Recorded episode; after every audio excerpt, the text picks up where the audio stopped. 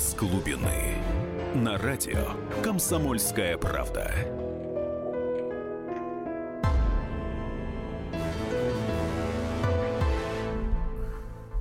Добрый вечер, дорогие друзья. Итак, наш Наутилус снова появился на поверхности.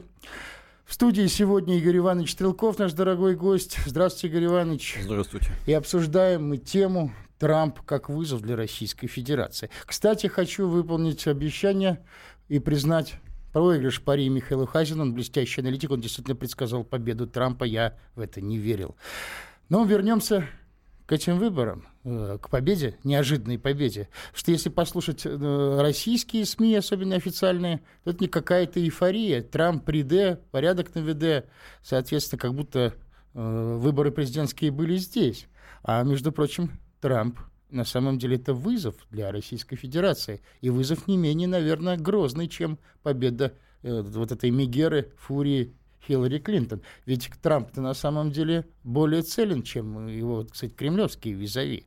Да, они говорят о духовных скрепах, там ведут э, политику, так сказать, великодержавную, но пытаются сидеть на двух стульях. То есть вот это великодержавие совмещать с чисто либеральной открытой экономикой, фритрейдерством, свободой торговли. Трамп более целен. Он его, экономи... его национализм более э, экономический, он окупаемый. Трамп суровый протекционист. Он возвращает промышленность производства в Соединенные Штаты. Он уходит от э, вот этой зон свободной торговли ради развития национальной экономики, значит, подъема страны. И на самом деле это ведь, на самом, это ведь серьезнейший вызов для нынешней Российской Федерации, вот с ее непоследовательностью. Как вы считаете, Игорь, Игорь Иванович? Ну, во-первых, э, хотел бы сказать, что э, Дональд Трамп – это типичный Янки. Вот тот Янки, который существовал в XIX, в начале XX века, это человек безудержных амбиций, колоссальных амбиций, человек, э, который, для которого успех является целью в жизни – который открыто говорил о том, что еще 20 лет назад, о том, что э, все усилия бессмысленны, но э, их достижения, работа ради них, они, по крайней мере, позволяют разогнать скуку. Ну, я тут не точно цитирую, но примерно смысл в этом. Э, человек, который привык достигать амбициозных оби- целей, ставить их перед собой, достигать, при этом вести и бизнес, и связанные с этим переговоры предельно жестко, и человек, которому нравится побеждать. Побеждать везде и во всем. То есть, э, и все это он привык делать, э, как бы сказать, широко. То есть все свои проекты Трамп э, в Соединенных Штатах производил с колоссальнейшим размахом. Он никогда не экономил на мелочах, он никогда не стремился сделать свои проекты Э, экономными с точки зрения просто рационализма. Все его дома, все его казино, все кварталы, все бизнес-центры, они все э, яхты, которые он, кстати, колоссально очень, очень любит, все они сопровождались э, расходом очень больших средств на украшения, на инновации, на то, чтобы все было, как говорят наши украинские друзья, дорого-богато. Ну, да, действительно, психология, Игорь Иванович, у Трампа действительно вызывает память там, времена Форда или Теодора Рузвельта, то есть начала 20 века, классического Янки. Но при этом, я хочу заметить, наши набобы, наши бонзы тоже любят яхты. Но, с друг... Но Трамп Нет, при этом... подождите. Трамп э, говорил, что любое его вложение, любая яхта, любой дом – это в первую очередь бизнес, это вложение его средств. Э, он открыто, опять же, говорил о том, что ему для жизни достаточно одной комнаты. 20 лет назад он гордился тем, что спал всего по 4 часа в сутки. Это было не какая-то экстремальная ситуация, это была норма для него. То есть он привык трудиться 20 часов подряд. Ему это нравится по сравнению с нашими гедонистами, которые, как говорится... Четыре часа в день от силы работают. Ну, и то это много в некоторых случаях. Э, это, конечно, очень большое достижение. При этом именно такую свою трудоспособность Трамп всегда ставил в качестве одной из причин своего колоссального коммерческого успеха. Он просто тупо привык работать больше, нежели все его конкуренты. И мы попытаемся предугадать, Игорь Иванович, в какую сторону развернется его деятельность. Предугадать несложно, достаточно по по почитать его предвыборную платформу. Достаточно почитать не только его предвыборную платформу, достаточно почитать те вещи, которые он говорил и писал 20 лет назад, 15 лет назад, даже 25 лет назад. Вот вы, я так понимаю, просмотрели его интервью 90-го года. Да, 90-го года э, любезно сегодня «Спутник и погром» опубликовал достаточно большое интервью, которое было у него взято. Э, там статья о нем и интервью его. И э, я перед эфиром просто откровенно ознакомился с данной статьей, с большим интересом прочитал и всем рекомендую. Больше сказать о Трампе, чем сказал Трамп тогда, когда он еще никуда не баллотировался, не собирался быть ни президентом, ни даже сенатором или конгрессменом, ну, достаточно сложно. Поэтому 20 лет, 25 лет назад он говорил то, что хотел сказать о себе, не, не, в не ожидая, цели, да, да. не ожидая какого-либо от этого эффекта или наоборот, э, допустим, какого-то негативного результата для себя в результате того, что он скажет. И сказано было именно очень много. В том числе было сказано много о его деловом подходе, о внешней политике в том числе, которую он полагал для, нужной для Соединенных Штатов Америки, Трамп тогда был сторонником, жестким сторонником Буша-старшего, то есть республиканского имперского курса. Собственно говоря, таким он и остался и по сей день. Очень интересна фраза, которую он высказал в отношении того, как бы он вел внешнюю политику по отношению к тогда еще существовавшему Советскому Союзу. Кстати, он тогда еще за год до падения советской власти предсказал, что Горбачев, которого он назвал слабаком, будет свергнут э, в достаточно ближайшее время. Но в частности, на вопрос корреспондента, и что бы с этим делал президент Трамп, э, в данном случае вопрос относился к военной мощи США, цитирую дословно, он бы верил в превосходящую военную силу. Он бы никому не доверял. Он бы не доверял русским не доверял бы нашим союзникам. У него э, свой, э, был бы свой огромный арсенал. Он бы доводил его до совершенства и разбирался, как все работает. Проблема-то еще в том, что мы защищаем самые богатые страны мира бесплатно.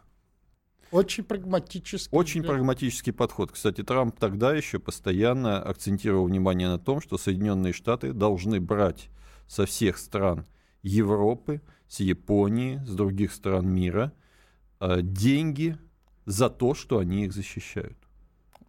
Вполне бизнес, как говорится, деловой Вполне подход. бизнес. Да, бизнес-подход, абсолютно. А, а я, например, как э, закоренелый, как экономический обозреватель, вижу, вижу вызов в том, что Трамп очень разумный. Он фактически говорит то, что говорим мы на Московском экономическом форуме. Вот что мы предлагаем для Российской абсолютно Федерации. Точно. Да. На мой взгляд, абсолютно точно, Максим. Но я хотел бы здесь акцентировать внимание на том, что вы сказали перед этим, о том, почему такие большие ожидания в отношении Трампа имеются в Москве, конкретно в Кремле. Ну, Но... давайте попробуем их сейчас, а, а потом попробуем их, что называется, развить. развеять. Ну так вот, да. А, просто Трамп это альтернатива, естественно, Хиллари Клинтон, с которой в Кремле уже не рассчитывали договориться от слова вообще. Только, только поэтому.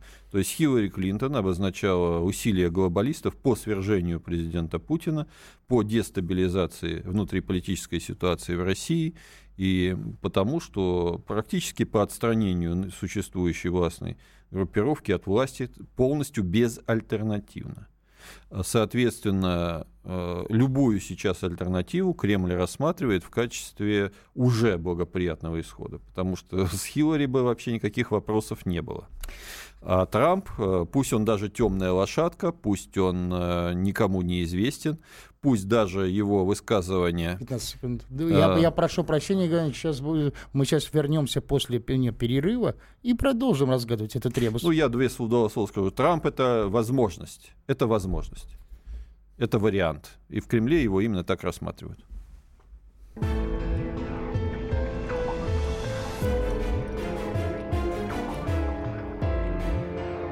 Из глубины. Из глубины взываю к Тебе, Господи. Господи, услышь голос мой. из глубины. На радио «Комсомольская правда».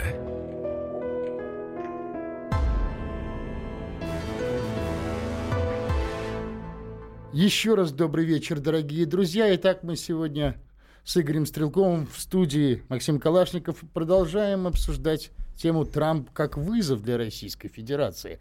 Я напоминаю, что наш студийный номер телефона 8 800 297 02. WhatsApp присылайте, присылайте нам сообщение плюс 7 967 297 02. И также вы можете задать вопрос по теме. Можно Игорю Ивановичу Стрелкову в нашем твиттере по запросу латинскими буквами собака, радио, нижнее подчеркивание КП. Оставляйте комментарии, а мы попытаемся с нашим гостем ответить на них в прямом эфире. Итак, мы э, остановились на том, что Трамп рассматривается сейчас в Москве как э, все-таки некая передышка, как какой-то шанс э, после, так сказать, страшной победы, э, вместо страшной победы Клинтон. Но вот я как экономист вижу, так сказать, как экономический обозреватель, вижу, в общем, другую угрозу. Хиллари Клинтон ничего не меняла в базисе Соединенных Штатов. Она же Соединенные Штаты вела бы к краху экономическому.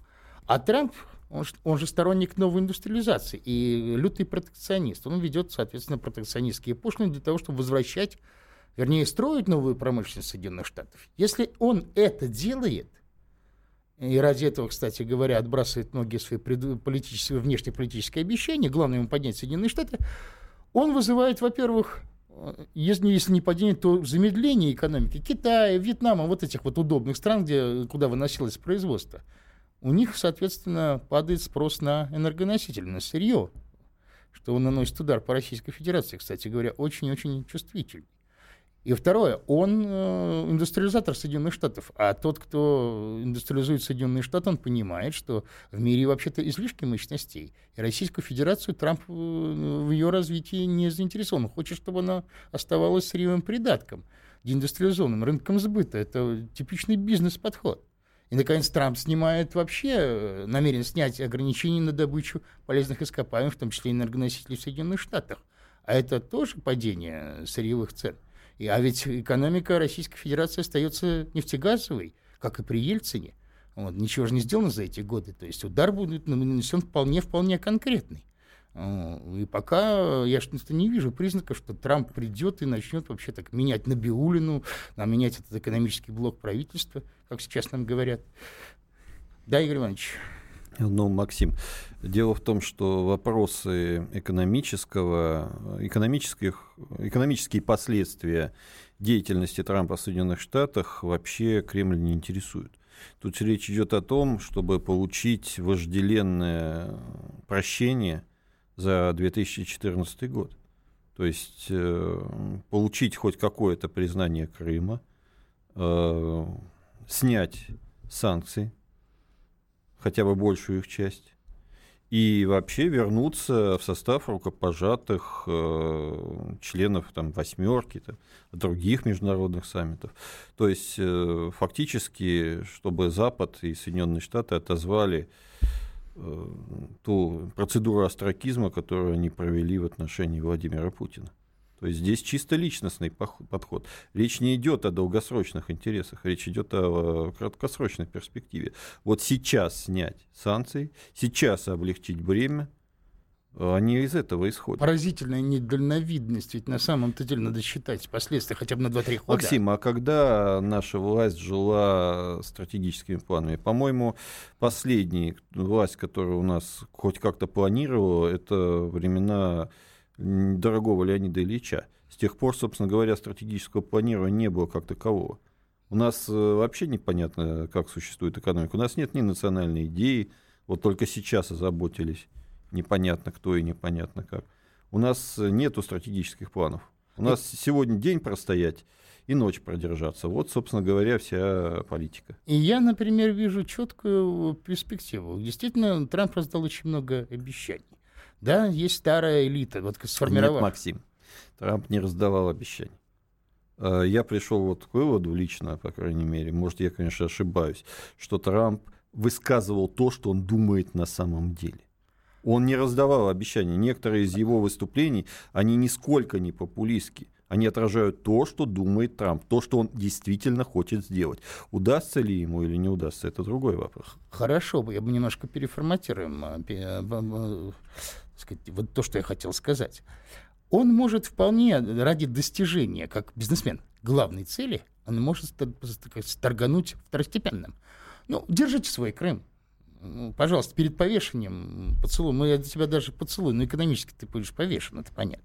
Дальше. В Штатах есть старая вот такая элита с духом 68 -го года. Вот лево, лево-либеральным, ну, Клинтона-подобные.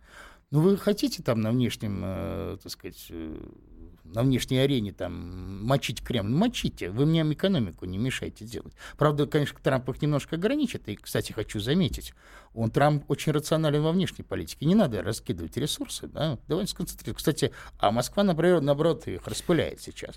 То есть он предложит вот этой старой элите э, политкорректной, пожалуйста, бейте по Москве, если вы хотите. В первую под... очередь, я, я немножко поправлю, что предложит Трамп, не совсем понятно. Понятно, что, что он собирается делать. Он собирается вернуть Америке имперское величие и не собирается жертвовать этим величием ради никаких глобалистских проектов. То есть общечеловеческие ценности Трампа не интересуют от слова совсем. Трампа интересуют только ценности Соединенных Штатов, успех Соединенных Штатов, благосостояние американского народа. Все остальное для него не просто вторично, а вот реально просто не существует. И он согласен какие-либо, будет согласен какие-либо изменения вносить в политику Соединенных Штатов только если это будет выгодно имперски, имперской Америке. Имперской, подчеркиваю. Поэтому он в своей внешней политике будет исходить именно из этого. Что ему в, этот, в этом отношении может предложить Европа, что ему может предложить НАТО, Япония, что ему может предложить Россия, он будет вот этот э, разбираться вот в этом пазле, будет его собирать и будет смотреть, что он, как, как его сложить. Так это мечта бизнесмена, сколько предложений, сколько вариантов возможных. Конечно. Но я могу сказать примерно, э, как я вижу себе, что хотят в Кремле. Вот это я могу точно сказать. Что хочет Трамп, я не знаю. В Кремле Кстати, хотят... попробуем сейчас. Вы скажете это, а я скажу, что примерно хочет Трамп. Я его логику, кажется, понимаю. Кремле э, совершенно очевидно хотят предложить Трампу в обмен на снятие санкций, в обмен на то, чтобы Россию, ее лидерам России вернули статус рукопожатых, э, предложат э, себя в качестве дубинки, в качестве прислуги, Э, верного исполнителя, младшего партнера, младшего в том, в союзника, в том числе военного, во всех мировых делах. То есть совместно бороться с терроризмом под руководством США, это синяя мечта нашей, нашей власти. Это быть жандармом Трампа в Восточной Европе, допустим, до границ НАТО хотя бы. Это, ну, в принципе, это в перспективе Россия как инструмент США против Китая. Вот это действительно реально могут попытаться предложить у нас в Кремле. Э, плюс, э, соответственно, Кремль, я так полагаю, хочет отказаться от Донбасса а, ради того, чтобы э, Соединенные Штаты хотя бы де-факто признали возвращение Крыма. Ну что ж, а я попытаюсь воспроизвести логику вот этого человека, который похож на Отто Крампа из «Укола зонтиком» или там на Бифа, укравшего альманах, на самом деле очень умного человека. Он будет, да, пожалуйста, для вас ценность Крым я признаю, пожалуйста. Вот. Вам хочется воевать в Сирии? Воюйте. Вы все будете на, наше, на нас воевать. Но главное-то я пожну как раз в экономике. Вот, потому что я сделаю так, чтобы вы э, были рынком нашего сбыта. Что здесь Джоны Диры, там, условно говоря, и Боинги получили рынок, а вот здесь необъятное поле. И менять правительство, как надеются некоторые, что Трамп, благодаря Трампу будет смена Набиулина там, этого не будет. Наоборот, он будет усохранять системных либералов у власти перед в экономике. Но мы продолжим разгадывать эту загадку после перерыва. Я прошу наших зрителей, простите, слушателей не отключаться. Будьте с нами на нашей волне. У нас же, по-моему, еще есть время, Максим.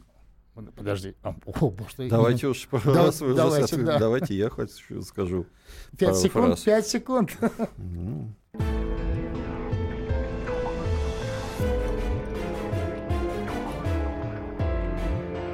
из глубины. Сказано. Из глубины Господи, услышь голос мой. Из глубины. На радио «Комсомольская правда».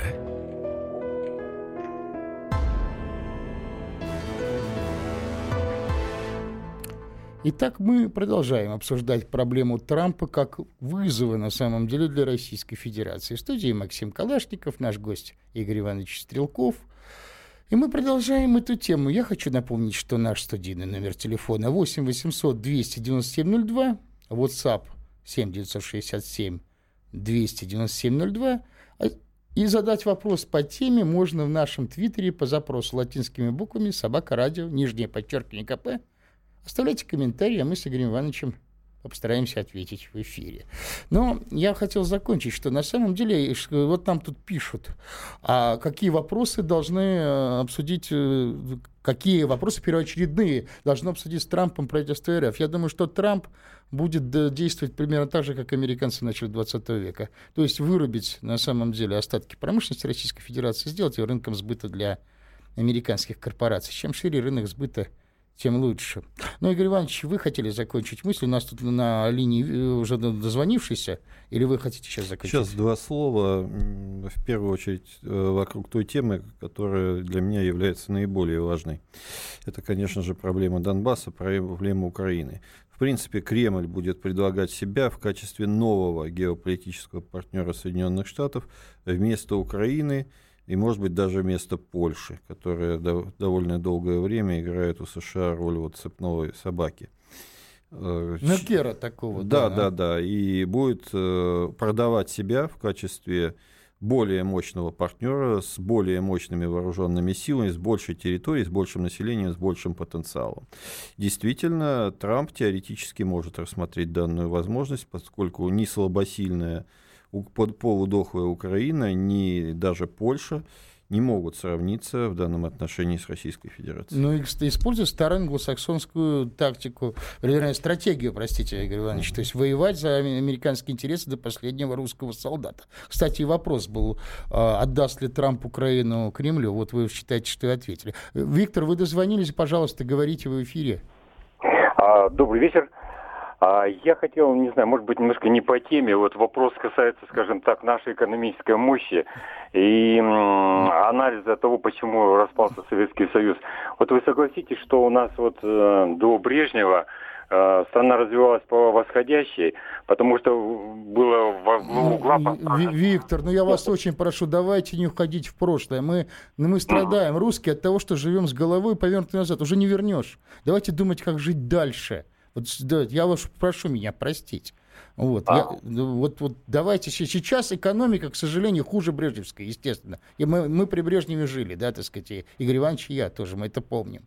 Вот. Извините, экономика Брежнева была высокотехнологичная. Я хочу напомнить, что на выставке тракторов, как э, в 1974 году, э, все политбюро, э, все правительство, простите, во главе с Косыгиным ходило 4 часа изучало очень новинки сельхозтехники. Вы нынешних можете представить себе Бонс, который ходит и 4 часа изучает новинки там комбайна для тракторостроения? Давайте, Максим, дальше. Да, давайте лучше дальше идти. идти. Так, сейчас что... Так, два маразматика с манией величия. Это мы с вами, Игорь Иванович. Ну, не нравится, идите, слушайте там, ну, там, Киселева, например, или Соловьева. Соло... О, Соловьев вам споет. Мы все-таки предпочитаем говорить то, что... Ну, какие на... уж есть. Ну, какие есть, да. Что говорит нам наша совесть, наш разум. Так, сейчас, минутку. Боже, что за чушь вы несете? Предыдущее. Так, что сделает Трамп, чтобы успокоить протестные настроения оппонентов? Вот тут мы, э, ну, в США действительно есть. На мой взгляд, нет никаких особых протестных настроений. Есть просто легкий шантаж э, дорогого Дональда со стороны его оппонентов из лагеря глобалистов и либералов тамошних. Э, если бы они действительно хотели свергнуть Трампа, они бы предприняли совершенно другие действия. А так они просто показывают свои возможности, и что с ними Трампу придется считаться и торговаться. Пока это только шантаж. Ни о каких масштабных выступлениях речи не идет. Вот. вот еще вопрос, Игорь Иванович, как вы думаете, что ожидает Украину и Порошенко в частности? А вот здесь э, гадать на киселе, что называется, чрезвычайно сложно. А на соловье? Здесь, э, понимаете, если бы я был Трампом э, и получал бы как бы полную информацию о том, что происходит в Соединенных Штатах и за рубежом, то тогда бы я бы мог отвечать. А какое решение примет Трамп? Согласится ли он пойти на примирение с другом Владимиром? Э, согласится ли он принять Россию в качестве нового стратегического партнера, или он, э, столкнувшись с оппозицией в лице всего НАТО, всего Европейского Союза, всей глобальной э, глобалистской элиты, он отвергнет данное предложение. Вот от этого зависит ситуация. Ну, думаю, что, Игорь Иванович, э, принципиально ведь англосаксонская, американская политика с начала 20 века не изменилась. Я тут читал недавно о действиях подполья э, вот, в Закаспии, вот, и, кстати, на юге, в Новороссии, в Одессе, в гражданской войне. Видите, французы, англичане сюда шли, чтобы разделить Российскую Федерацию, на, простите, Российскую империю, ну, Советскую Россию или бывшую Российскую империю на части, взять под контроль лучшие предприятия, там, железные дороги, хлопковые, то, сказать, сырьевые промыслы. Я думаю, что примерно политика будет, собственно говоря, вести сюда. И чем э, быстрее Украина и Российская Федерация превратятся в некий укрос, некую зону хаоса, которую можно делить, я думаю, что тем, Максим, тем лучше. Э, проблема, на мой взгляд, заключается не в этом. Если судить с точки зрения, опять же, Трампа, если бы Россия была мощной действительно державой, которая действительно могла бы предоставить все то, что пообещают в Кремле, возможно, он бы и принял решение в пользу России. Однако он должен будет учитывать, что Россия находится в глубочайшем системном кризисе, в том числе идейном, и демографическом, и общем. А он умеет думать, мы знаем это по интервью 90-го года, он, кстати, прекрасно видит да, эту ситуацию, он умеет э, смотреть такие вещи. Плюс э, надо понимать, что на Западе основное неприятие Путина происходит даже не из-за того, что Путин взял Крым и замахнулся на Украину, а именно из-за того, что Владимир Владимирович абсолютно непредсказуем что он меняет свое мнение, и не только мнение, но и свои действия на 180 градусов буквально в течение кратчайшего времени. То есть э, Путина не рассматривают не только как надежного партнера на Западе, его вообще не рассматривают как вообще партнера. То есть э, человек просто не отвечает ни за свои слова, ни за свои действия. Соответственно, Трамп это тоже будет учитывать. Если Трамп личность цельная, он будет э, рассматривать Владимира Владимировича как ненадежного партнера. Но главное в нашему, нашей стороне быть э, твердым в отстаивании своих экономических национальных интересов. Но нам дозвонились. Игорь, Игорь, вы в эфире, говорите, пожалуйста. Здравствуйте. У меня вот такой как бы тезис э, я хотел бы сказать, ну и потом вопрос. Значит, э, так говорили же, что когда придет Трамп, он приедет к Путину и предложит ему некую сделку, э, значит, что э, Путин убирает э, вот этих команду Гайдара, Шуваловых и прочих, и тогда с Россией начинается уже некий диалог, и тогда мы сможем возродить свою промышленность, вооруженные силы, и нам нарезана некая валютная зона.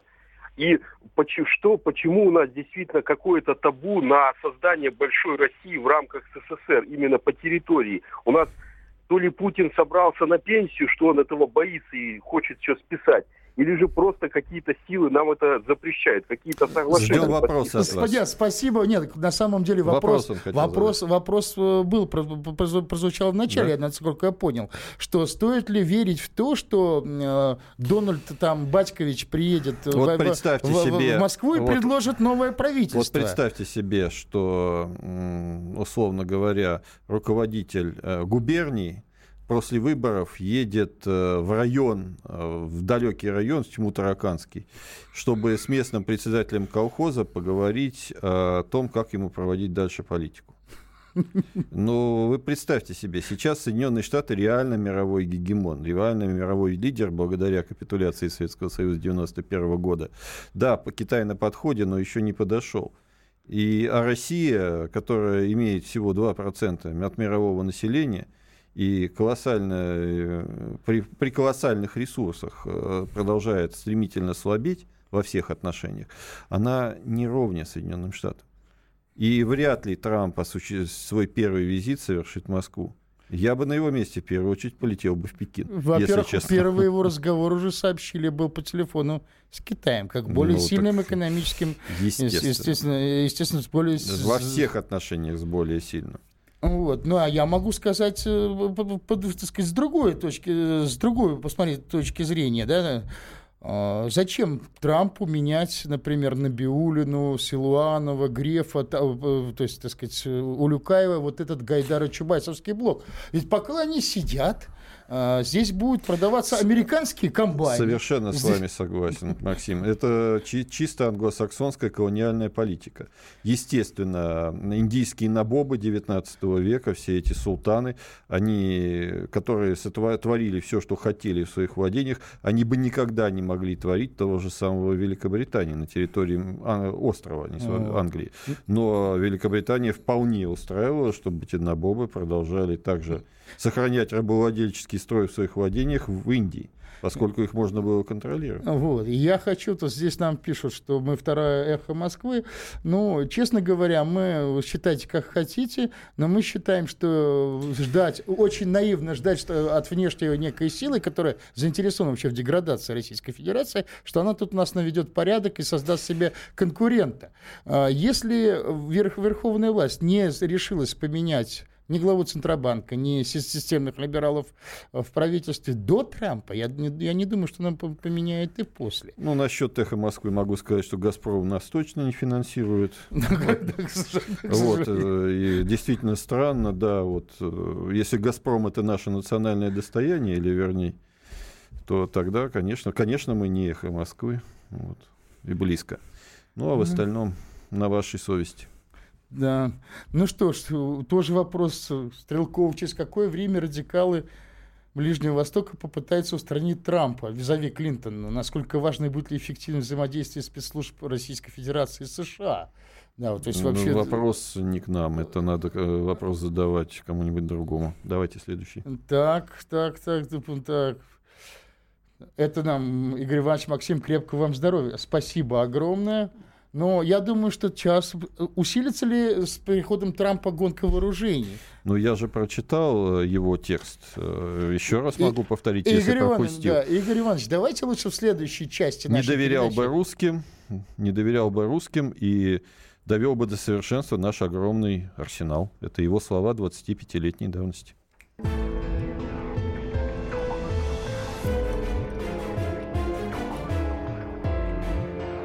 Из глубины.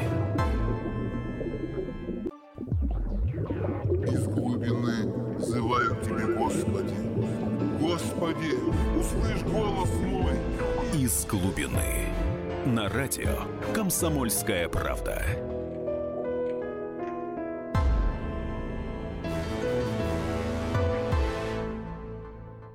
Итак, Трамп как вызов для России. Мы продолжаем эту тему в студии Максим Калашников – Игорь Стрелков. И мы, в общем, хотим вам сказать главное, что на самом деле ожидать, что приедет какой-то зарубежный барин – и нам здесь наведет собственно, порядок, и все устроит наши дела.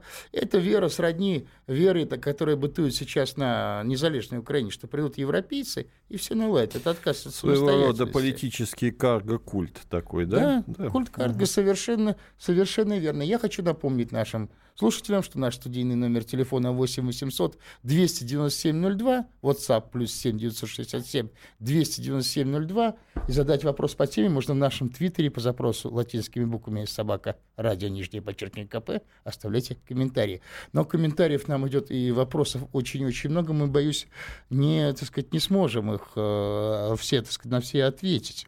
Вот э, нас, кстати, спрашивают вообще, не усилится ли гонка вооружений. Да. Я, я могу сказать, что Трамп, очевидно, он похож на прогрессистов начала 20 века и чем-то причем и, на, и на Рейгана, то есть новая эскалация. Практически совершенно точно, что Трамп перезапуская имперскую мощь Америки, сделает очень большой э, акцент на перевооружении армии, флота и авиации Соединенных Штатов.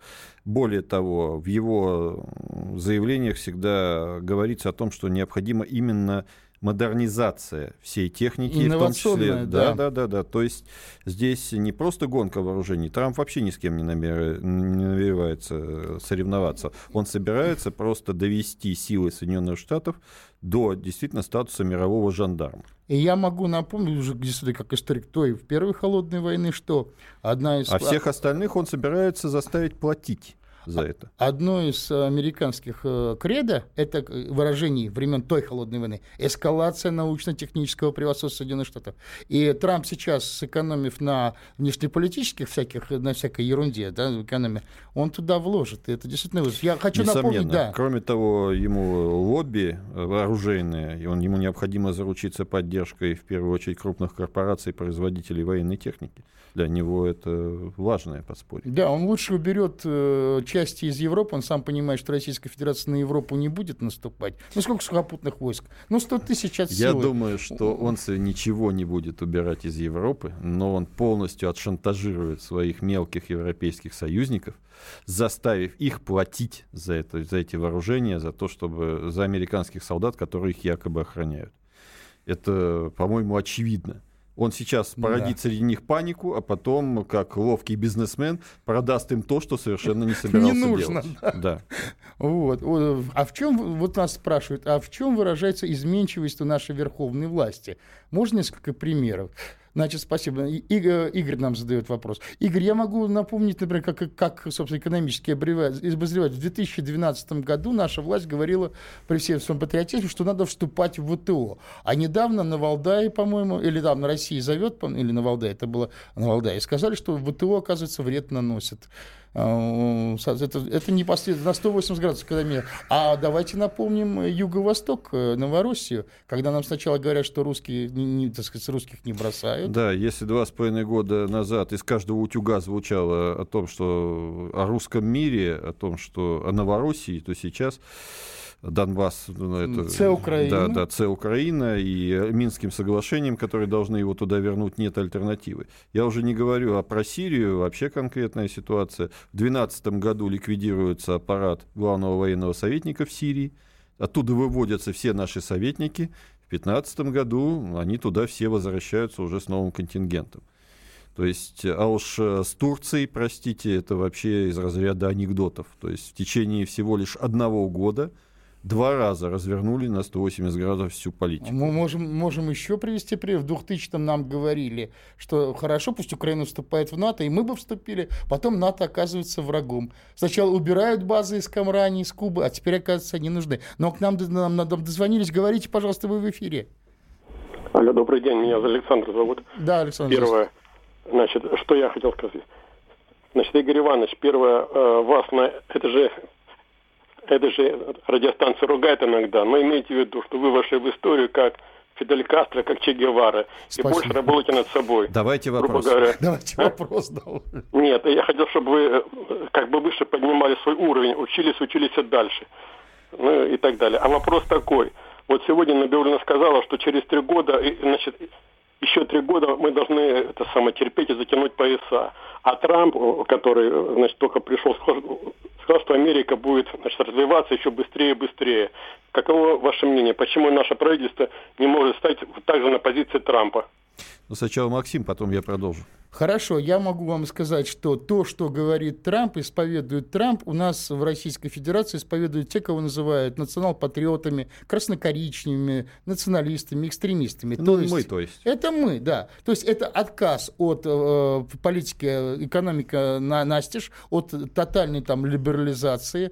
Вот. То есть что, да, за что Трамп? За пошлины покровительственные, как Менделеев, кстати говоря, э, в свое время Дмитрий Иванович. Он за активную промышленную политику. А все все эти вещи вызывают в российском правительстве, а, состоящие из существ, которые э, стоят на абсолютно противоположных взглядах, это издание Гайдара и Чубайс, это клоны их, а, ну, просто неприятие, а, отвращение. Они, понимаете, ненавидят промышленность, о которой, кстати, заботится Трамп, на подкорковом уровне. И поэтому, простите, вы говорите наше правительство, но это правительство не совсем, совсем не наше. Оно скорее представляет интересы зарубежных корпораций. Да. Э, давайте не забывать, в 1991 году Советский Союз капитулировал в холодной войне. С этого момента мы, Российская Федерация с самого момента своего образования не является полностью суверенным государством просто потому, что оно а, полностью следует в кильватере того, в кильватере западного мира, причем на правах третьестепенного зависимого партнера. Именно с 1991 года началась непрерывная перестройка нашей экономики под нужды э, Запада в качестве поставщика ресурсов, причем ресурсов самой низкой переделки или просто сырья. Mm. Отсюда это, это за 25 лет так называемой демократии, эта ситуация не только не изменилась, она крайне усугубилась. Отставание наше выросло колоссально. И нынешнее правительство, нынешняя власть, собственно говоря, они не собираются от этого отказываться, что и подсказывает, говорит Набиулина. Она совершенно справедливо оценивает состояние российской экономики и ее перспективы, ее дальнейшего падения. Потому что в рамках того курса, который она осуществляет, никакого роста не может быть от слова вообще. И я могу добавить, что за все годы так называемого вставания с колен, на самом деле Российская Федерация осталась кредитно-финансовой колонией Запада. Самостоятельной политики нет. И даже топливно-энергетический комплекс нефтегазовый, он вынужден закладывать свою нефть на 70 миллиардов долларов Китаю. То есть в Российской Федерации даже банка после Ельцина не была создана для долгого и низкопроцентного О чем кредита. говорить, Максим, О если фактически мерилом всего, что производится в России, является доллар, выпускаемый ФРС США. Ну о какой независимости, о каком суверенитете в экономическом плане можно говорить? И да, и я могу добавить, что если вы действительно хотим великой державности и говорить с Трампом хотя бы как на равных, нужно э, начинать свой проект индустриализации. А для этого надо вычистить системных либералов, сменить правительство, заменить Набиулину на Глазева. То есть фактически совершить революцию сверху. Но Сергей Сергей нам дозвонился. Сергей, извините, вы, вы в эфире говорите. Алло, здравствуйте. Я хотел бы сказать, мне кажется, что России надо в первую очередь э, как бы понять одну вещь, что в капиталистической системе ну, мирового устройства у нее вообще ни одного шанса нету никаких на какое-то выживание. Поэтому э, все, что вы говорите, ну, о том, что там индустриализацию надо проводить и все остальное, да, это так, но только не при капиталистической системе. А что... чистой, простите, Сергей, но чистой капиталистической системы уже не существует и в Соединенных Штатах, и в Западной Европе, и в Китае существует многоукладная смешанная экономика. Ну, как бы она все равно в основе своей именно капиталистическая да, и частная. Ну, с вами левыми спорить очень трудно. Я, например, сталинин, национал-сталинист, но я не левый, понимаете, я прагматик. Я понимаю, что чтобы построить социалистическую социалистическую экономику, какие нужны, простите, сейчас усилия. Давайте э, движение, так сказать, к экономике будущего, а тот мир будущего, который он говорит, что называется коммунизмом, он действительно придет я его называю, например, нейро, нейромиром. Но давайте двигаться через промежуточную станцию, как говорил Ленин. Э, давайте мы, во-первых, не будем никуда двигаться по одной простой причине. Мы сейчас не способны куда-либо двигаться. Мы являемся маргинальными оппозиционерами, которых еще даже обзывают, как нас, ну, маразматиками. Ну, маразматик. да? ну это нормально. Не надо. Поэтому, мы, к сожалению... Нам нужно это говорить об этом, Игорь Иванович, не прибедняйтесь, надо говорить об э, этом. Я выскажу свое мнение. Я полагаю, что для того, чтобы определять, какой нам необходим строй, какое нам необходимо направление развития, нам необходимо просто всем патриотам получить э, хотя бы возможность участвовать в управлении страной. Сейчас у нас такой возможности нет. А я бы призвал бы с того, чтобы осуществить пер первоочередные меры в экономике, заткнуть пробоины, откачать воду, наладить, наладить ход. Вот. То есть на самом деле... На надо самом деле просто принять курс на суверенитет. Да, конечно. Хотя бы такой, хотя бы для вот. начала сделать это. Вот. Ну что ж, э, Игорь Иванович, я думаю, что э, запись можно будет посмотреть на Рой ТВ этой передачи. До свидания.